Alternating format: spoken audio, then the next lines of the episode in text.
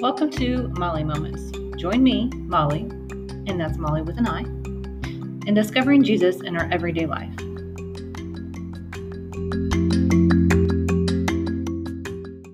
Hey everyone, this is Mollie. Today we're going to talk about our default settings. Just curious, what is your first reaction when the Wi Fi goes out, or your phone won't work, or you don't have what you need when you need it? Is it, no worries, I need a break from it anyway? It'll work again soon enough. Or is it, ah, I cannot survive without my phone. It has to be fixed now. Technology is amazing when it works. When it doesn't, it's a pain in the keister. We are all slightly addicted to our phones and technology. Information is at our fingertips instantaneously. Recently, I bought two of my kids new phones. And when I say new phones, I mean certified previously owned phones. They work just as well and are easier on the pocketbook. We have a well known cell phone carrier. They make it sound so easy to transfer data from one phone to the other phone and activate the new phone. Not so much. Each time I need to activate a new phone, I end up calling customer service and am on the phone for at least an hour and usually longer troubleshooting and waiting. Within a six week time frame, I had bought quote unquote new phones and transferred data from the old to the new. My kids tried to help, but in the end, I'm the one who had to call tech support and get it figured out. The first phone I activated, I waited and I called tech support first and had them walk me through every step. The second time, I started the transfer process and then tried to activate the phone on my own. Then I had to call tech support when it didn't work. Let me remind you that the new phones I'm activating are for teenagers. Do you know any teenagers who don't mind going without their phones for an extended amount of time? Yeah, me either. I had pacing, standing, and staring, and comments like, How much longer? Is it done yet? And my favorite, When will you be finished? Do you really think I want to spend hours talking to tech support and setting up your phone for kicks? Not really. They definitely got the mom look each time they asked. I finally said, When it's finished, I will bring it to you. Translation Stop asking, pacing, and staring for crying out loud. During both processes, I had to reset two different settings on the phones. Both resets reverted everything on the phone back to its original setting, back to its default setting. Oftentimes, I tell myself I need an attitude adjustment. My attitude is out of whack and it needs a reset. Here's the tricky part What is my reset setting? What do I default back to?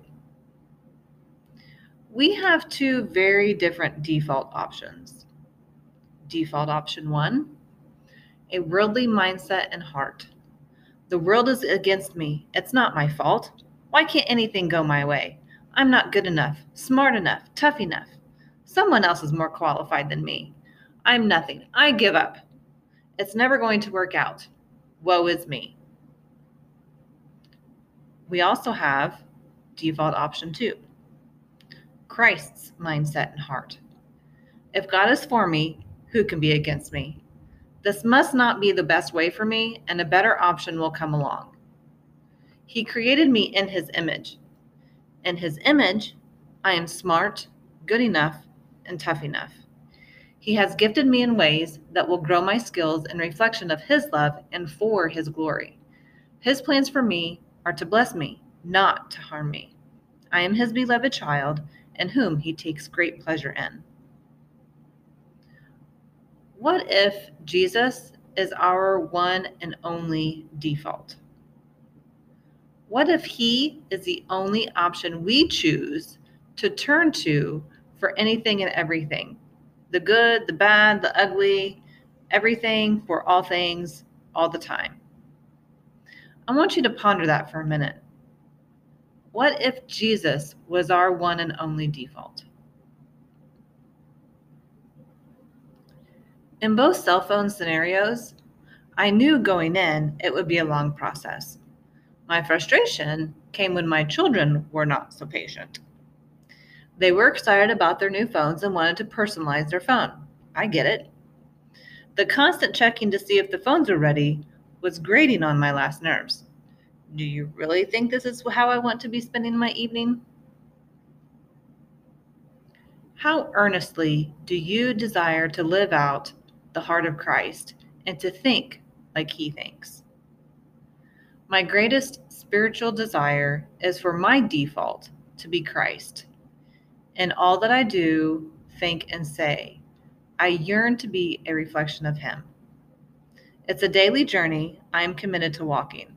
I stumble and trip, but His hand reaches out and steadies me every time without fail. What is your default setting? How does it affect your heart and mind?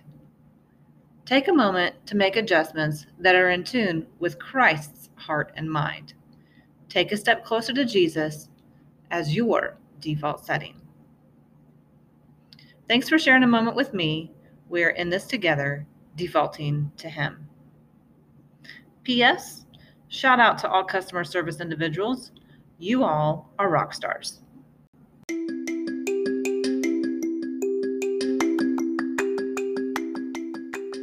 Share this moment we've shared with someone else. You can find more Mollie Moment episodes on Spotify or visit my website at molliemoments.com, and that's Mollie with an I, and find more blogs and podcasts to share. Thanks for sharing a moment with me and Jesus. Have a blessed day, and see you next time.